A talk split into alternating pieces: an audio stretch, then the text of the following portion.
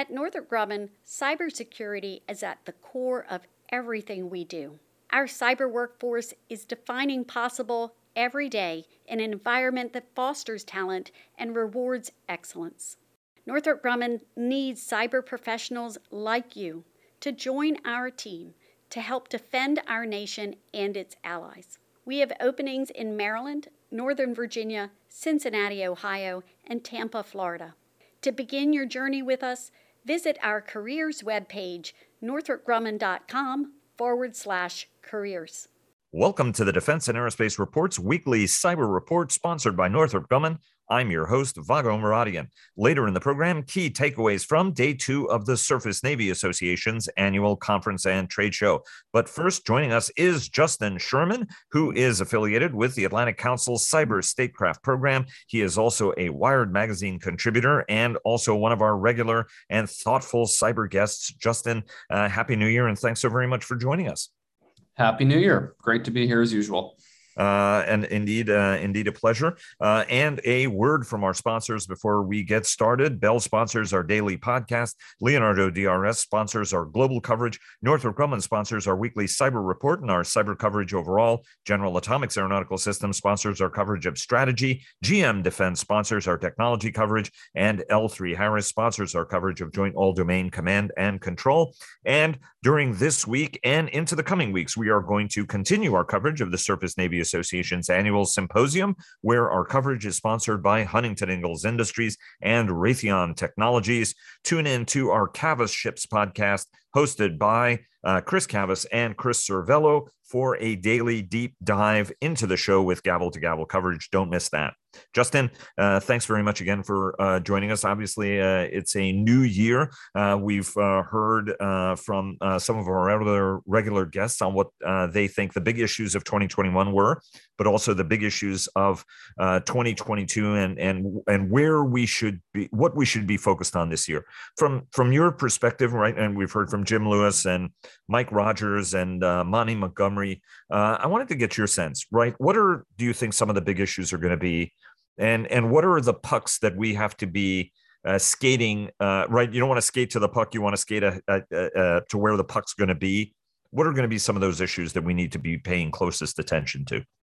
There's a lot of momentum carrying over from last year already on a bunch of domestic shore up our defenses supply chain uh, type stuff from the administration. You have uh, you know, the executive order on foreign adversaries using data to target the U.S. and to undermine national security. Um, you know, you have agencies in the process of carrying that out. Uh, NIST has been doing a bunch on building out cybersecurity frameworks for companies. Uh, CISA has been very active, and this will continue into this year in building out public-private partnerships. Um, for example, in addition to their uh, outreach to small and medium businesses. They recently started up work on internet architecture security. So, looking at ways to better protect, uh, which we've, of course, talked about before the tubes and the critical physical infrastructure that underlies the modern internet. And so, there's really a lot of a lot of motion uh, happening on all of those fronts. In general, though, I think uh, some of the big issue areas for this year will include ransomware that is uh, a rapidly growing cybersecurity problem for the United States. We've seen uh, everyone from large multinationals to local hospitals, 911 call centers, schools hit with these attacks where their data is encrypted and they have to pay a ransom. They're extorted essentially in Bitcoin to get that data right. back. And so, um, you know, that of course is a pressing issue because it's happening more frequently it's primarily coming from groups in Russia. And so Biden has uh, and the administration have a challenge there in trying to get Putin to curtail that a little bit. Um, but that also is a big issue because it impacts day to day operations for lots of, of businesses and organizations. So ransomware is one. Uh, certainly, another I think we might see some progress on is consumer device security. There's been a lot of talk of IoT, software bill of materials. So that might continue. Um, and then obviously internationally, the US has been doing a lot of outreach on internet policy, on cyber threats. Um, particularly focused on China and Russia. And so keeping our eye on that ball and making sure we're being proactive there is, is going to be really big uh, in this coming year too.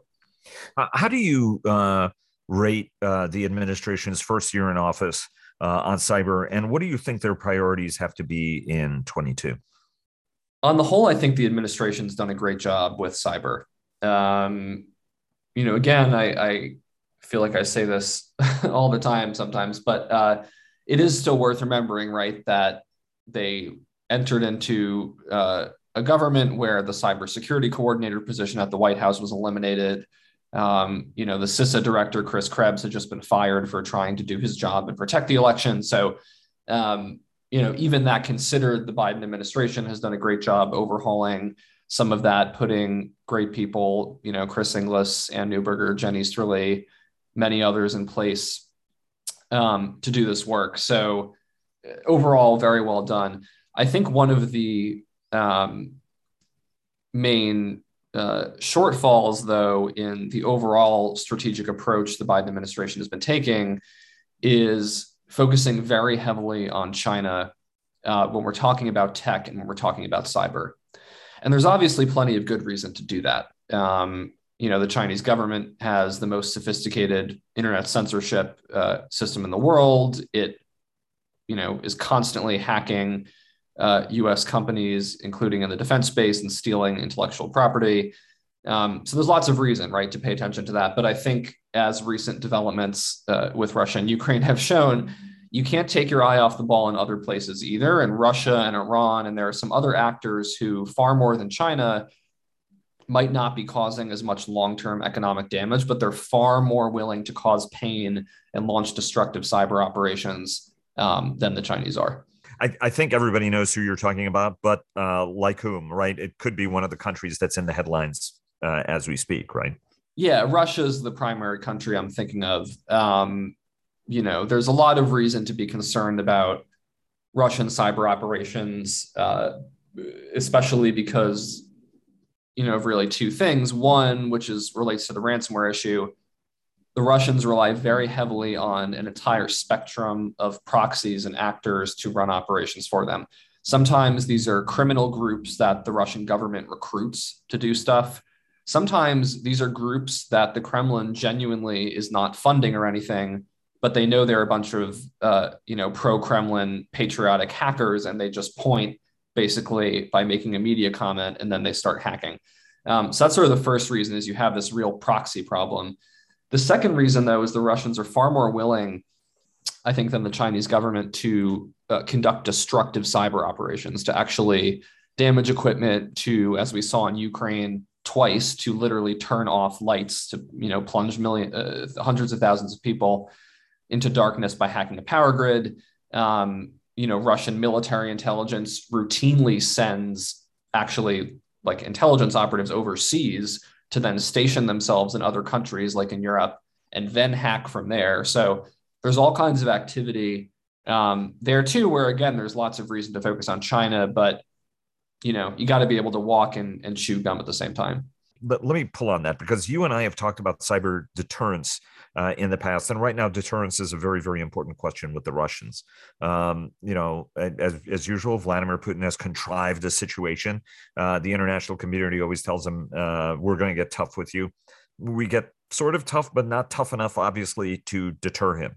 Uh, it doesn't matter whether the president has met with Putin and has an agreement on what red lines are. Putin is probably going to transgress those red lines.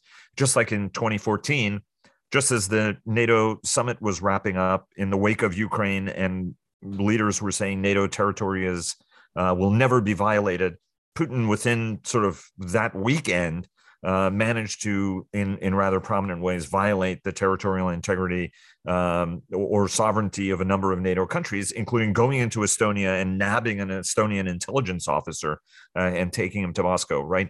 What, what does? How do we need to be thinking about cyber? Deterrence uh, at a time when it looks like uh, things that we perceive are red lines may not be as red as uh, to, to our adversaries, whether they're Russia, China, North Korea, or Iran. Yeah, that's a really important question, um, and obviously one plenty of folks in in the government uh, have long grappled with. I think the first step is breaking out different categories of cyber activity. If you are, for example, non destructively hacking into a system just to steal data and you're an intelligence service, well, then that's espionage. And, you know, every state spies, and you're not going to deter any country from conducting, you're not going to get a country to stop spying on others to collect intelligence. And so in that case, the conversation is not cyber deterrence, it's about, you know, just uh, dissuading them from doing certain kinds of actions or shaping the espionage right. You can't really get anyone to stop doing that. Then there's the other category of behaviors, whether that's military or, like I mentioned, a criminal proxy doing something for for North Korea or for or for Russia, and that's where deterrence gets really tricky. Um, I think we've seen a willingness in the U.S. across the past three administrations to strongly condemn cyber actions, whether that's Estonia in 2008 with Russia or Chinese IP theft, um, or you know the uh, hack against Sony Pictures by North Koreans. We haven't really seen a willingness to impose costs in some case, uh, and so you know when we talk about things like the Russia-Ukraine situation right now, where there's of course a, a classical uh, deterrence question you also get into this space where, sure, maybe issuing some indictments and strongly condemning that foreign adversaries uh, hacking does something, but if you're not actually imposing and enforcing red lines, making it super clear behind the scenes, if you touch this target or hack us in this way, there will be XYZ consequence. I don't think you're really going to get anywhere with with some of these foreign governments. And and what do you think some of those actions need to be? Right. I mean, this is where we um, get into really. Um, I, I don't know how productive those conversations are, right? I mean, I, I, everybody understands that um, you know we're conducting intelligence and the difference differentiation, but what is a legitimate intelligence target and what is not. But what do the kind of things that have to be, you know, what what are what's a what's a better way of doing this right? I mean at the end of the day we want it to be painful enough to get them to stop. But it's it's not you know what what does that you know at a time of integrated deterrence i don't even know what that means because i think deterrence is always integrated uh, if it's if it's going to be effective. But what does from your standpoint some of the fundamental elements of this sort of integrated deterrent posture need to be in cyberspace? And are we turning any of these vectors in our advantage as far as you can tell yeah, I mean, I think so. I think there are plenty of of non-state actors and foreign governments out there who generally understand that the U.S. has very sophisticated cyber capabilities and and you know know or have decided not to go do something really stupid that would provoke a strong response. Um, of course, most of the deterrence question uh, centers on you know a couple of countries because those couple of countries, China, Russia, North Korea, Iran, uh, some others are really willing to uh, take very assertive action, uh, even if there are consequences from the US. So, the first thing is I think we can't pigeonhole uh, deterrence in cyberspace specifically into cyberspace.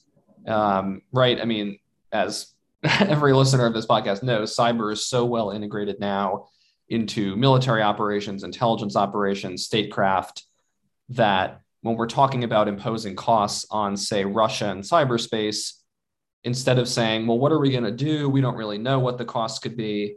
Yeah, we do. We look at all the things the Kremlin traditionally cares about oil, mm-hmm. the border, sanctions on officials, right? So I think that's the first thing is remembering okay, we can look at the tech issue, but we got to put it in the broader political context of same thing with China. We can't just focus on the fact that a company is hacking a US company and then handing it over to the MSS, we have to look at the overall political objective, which is, of course, they rely, the Chinese government relies on IP theft for, uh, you know, economic growth and keeping up its defense and all, all sorts of things. So, um, I think just that broader broader view is important. And at some point, we're going to have to draw specific lines. I think being uh, ambiguous in some of these talks with foreign governments can be useful sometimes, but at a certain point, if you're super vague and say, oh, well, don't hack this or we'll do something back to you, you know, especially for a country like Russia that understands force in negotiation, that's not really going to get you too far. Obviously, voting rights, uh, 321 obviously voting rights is something uh, that is uh, in the headlines. The president uh, and the Democratic Party are are pressing it. Um, we we did have interference from the Russians in the elections in 2016, uh, and and you know not as serious. Although I think there is ample evidence that still Russia and China continue to try to shape um, the politics in the United States, especially through its information and disinformation, rather sophisticated information and disinformation uh, operations. Um, how secure is our election system from foreign interference and what more has to be done right? I mean you noted chris krebs uh, did a heroic job and the folks at uh, dhs at cisa uh, across the enterprise right? I mean cyber command uh, and general uh, nakasone uh, right also at the national security agency or i should say general nakasone is, is both nsa director as well as cyber commander. Um, what does that where are we are these fundamental elements of the democratic franchise as secure as they need to be at this point? We've talked about this before and i think it's it's worth reiterating. Those all those folks and many others right did a fantastic job uh, securing the 2020 election relative to 2016 um, if you read the public reports from the fbi from uh, the dni and others about 2020 you see that there was some activity on social media with with disinformation and, and misinformation. There was some poking around uh, into you know election systems, and there's debate about whether that was purely for intelligence gathering or whether Russia or someone else got in there and then decided they weren't going to do anything. But um, on the whole, I think it was very secure, and and this gets to the point, which is that if we look at what happened domestically in 2020, uh, you know, and then into about just over a year ago now, we were not secure as a country. I mean, there were and still are millions and millions of Americans who do not believe that the fair, democratic, legitimate results of a legitimate election were in fact fair and democratic and legitimate. Um, right? We saw, you know, armed insurrectionists attempting a violent coup at the Capitol. I mean, so to me, when we talk about this question, that's really what it comes down to. The cyber folks have done a great job improving the security of our election systems. But at the end of the day, if there are so many people in the US public who don't believe that the election is secure, maybe that's what matters more at the end of the day. Because if we see continued violence and other things as a result of that, that's doing far more damage than you know some posts that some Russians are putting up on Facebook. Uh, unfortunately, that's an element of it that is uh, hard to control, right, by any agencies. If right. uh, prominent American political leaders are playing into uh, these falsehoods or giving oxygen to them right. or lift to them, uh, obviously there are there are a lot of people depending on the sources of information they pay attention to uh, will be um, un- unfortunately shaped by it. Uh, let me let me ask you one uh, one last question uh, before before we go. I want to bring it around and ask you about ransomware. Right? I mean, obviously that was one of the big stories in 2021 where Americans were in line for gas. Right? Something we hadn't seen in decades. Uh, concerns about food supplies at a at a uh, you know and and this sense that almost anything else can be attacked. You talked about the power grid uh, and how effectively the russians have turned off the lights in in ukraine. Um, are we making as much progress on the ransomware front? Uh, and uh, you know you would have thought after a year like that that the congress would have gone for one of the cyber solarium commission's number one recommendations which is reporting requirements right? That you have 24 hours to report a breach to uh, an NSA, and yet that language hasn't hasn't passed. Are we making as much progress? What has to happen this year to make progress on ransomware? And isn't it imperative to pass legislation that requires businesses to immediately notify the government of a breach? Otherwise, they are not going to get the help they need in the timeframes they need to mitigate damage it's a huge problem. There was a big fight over getting the reporting requirements into uh, law, and that obviously did not happen, which is which is unfortunate.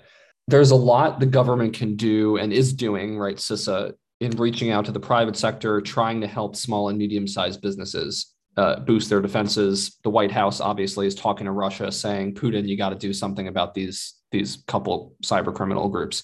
At the end of the day, though, which goes to your point, if the government doesn't have the authority to make companies do something better in some form, I don't think we're going to get very far. Um, even with the Colonial Pipeline hack, which was devastating, the TSA cannot go in and tell the pipeline, here's ABCD, how you need to secure. They can audit, they can inspect, but they don't really have that direct, you know, regulatory power. So I think a lot of this is up to Congress, um, but you know, hopefully we can get some movement in the next year. Justin, as always, thanks so very much for joining us. Always a pleasure, uh, and already looking forward to having you back on again soon. Thanks very much. Thanks for having me. And joining us now is our producer, Chris Servello, a retired United States Navy commander and public affairs uh, officer, who is the co host of the Cavas Ships podcast, uh, along with our contributing editor, Christopher P. Cavas, who sadly is not joining us, but you guys have been uh, broadcasting daily, as everybody on the program knows. Uh, our coverage at the Surface Navy Association is sponsored by Huntington Ingalls Industries and Raytheon Technologies. Uh, Chris, uh, concluding day two, um, certainly uh, action packed. Uh, we had Brian Clark on uh, yesterday uh, to talk uh, a little bit about the messaging we heard from the CNO as well as uh, Vice Admiral Kitchener and and other leaders, the um, Admiral Paul Schlise, the Director of Surface Warfare, as well as Brigadier General Odom, who is the N95 talk to us a little bit about what we heard today uh, and and what are what are the messages the vibe and the and the chi you were getting from uh, the sh- show floor in person much smaller than it normally is but still remarkably well attended so let, let's start with the second part of your question and then then i'll uh, ending talking about that I'll, I'll cover down on kind of the specific messages so you know we're taping this the as you said the end of day two um, I, am in my hotel room. You're now back at your place because we're trying to stay distant. Um, I, am exhausted, Vago. I, am exhausted because like it, I am having this internal conflict. Not to share too much information with the audience. I heard great stuff from Navy leadership. I heard uh, uh, as Brian talked about, you you hear Kitchener uh, yesterday, Admiral Kitchener with a plan. You hear the CNO talking tough. You hear the right things from the resource sponsor in N96 and uh, uh, N95. Um, today, we heard great things from um, two very smart and passionate members of Congress. We heard the new Fleet Forces Command, Admiral Caudle, say all the right things that's that's the angel side of my shoulder. The devil side of my shoulder is telling me you've heard all this before dude. You, you've been to like 10 of these. You've heard all this before and the needle hasn't moved very much. So what makes you think that it's going to move this time?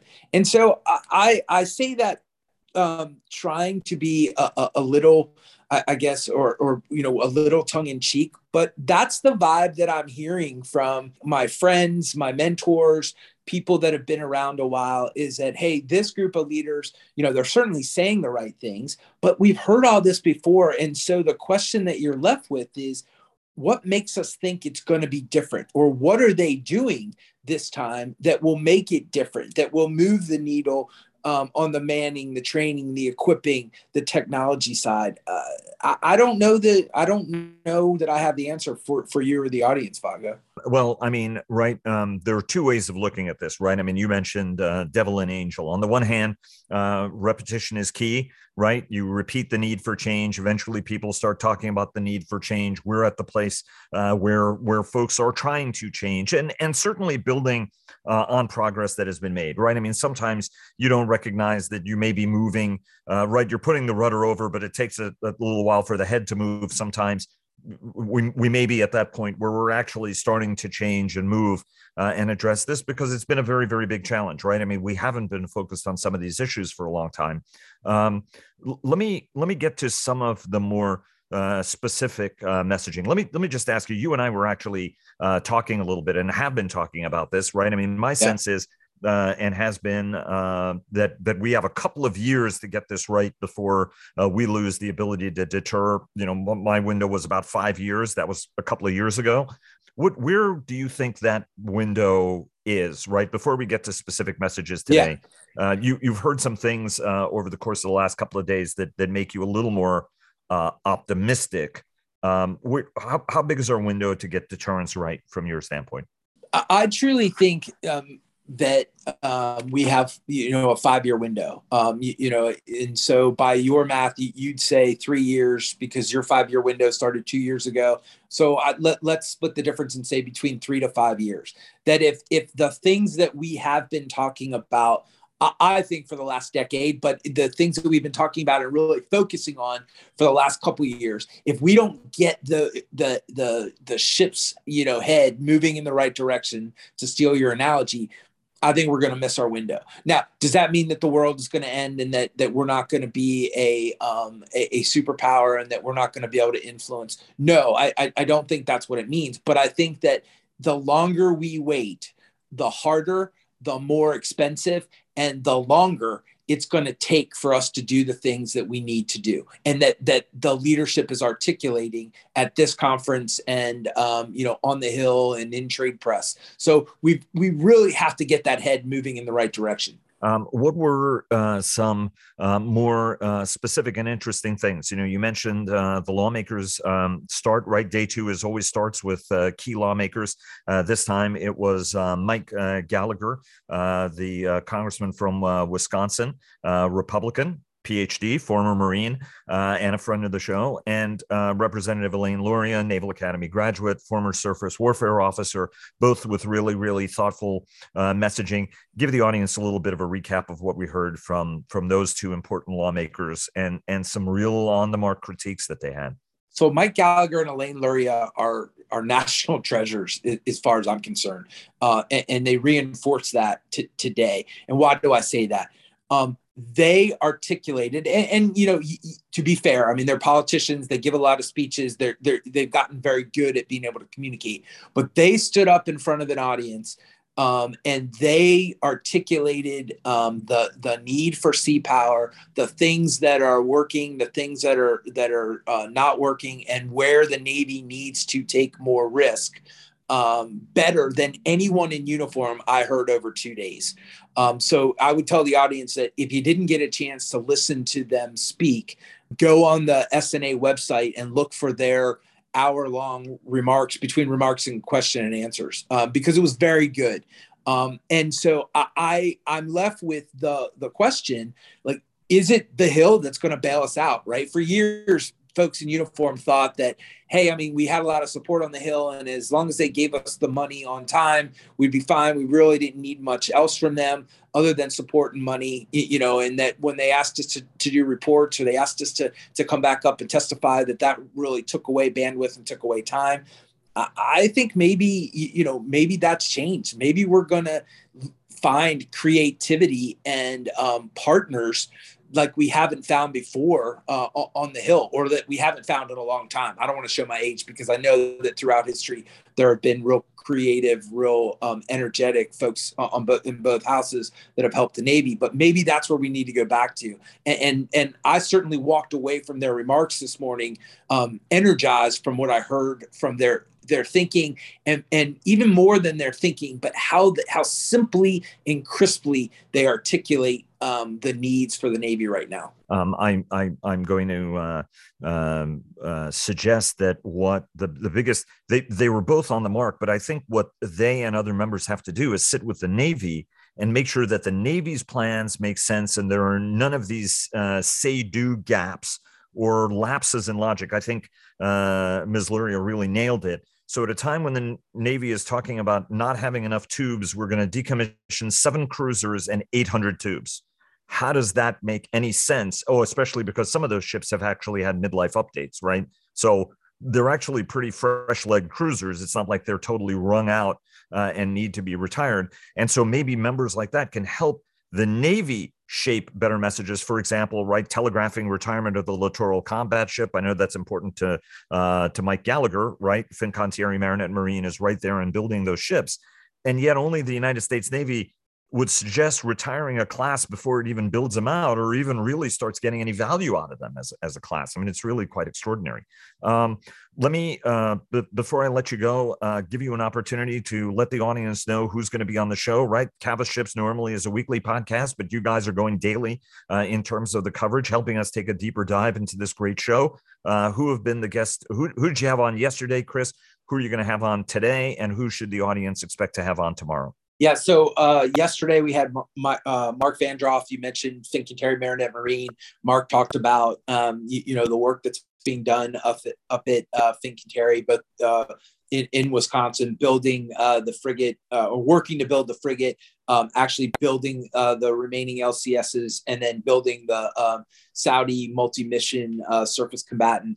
Um, today, we have uh, Larry Ryder from Austal uh, talking about how Austal is expanding into ship maintenance, how they're continuing their uh, sort of traditional role of aluminum shipbuilding, um, you know, finishing up LCS and, and building the EPF, but also now about their um, launch into uh, steel uh, shipbuilding.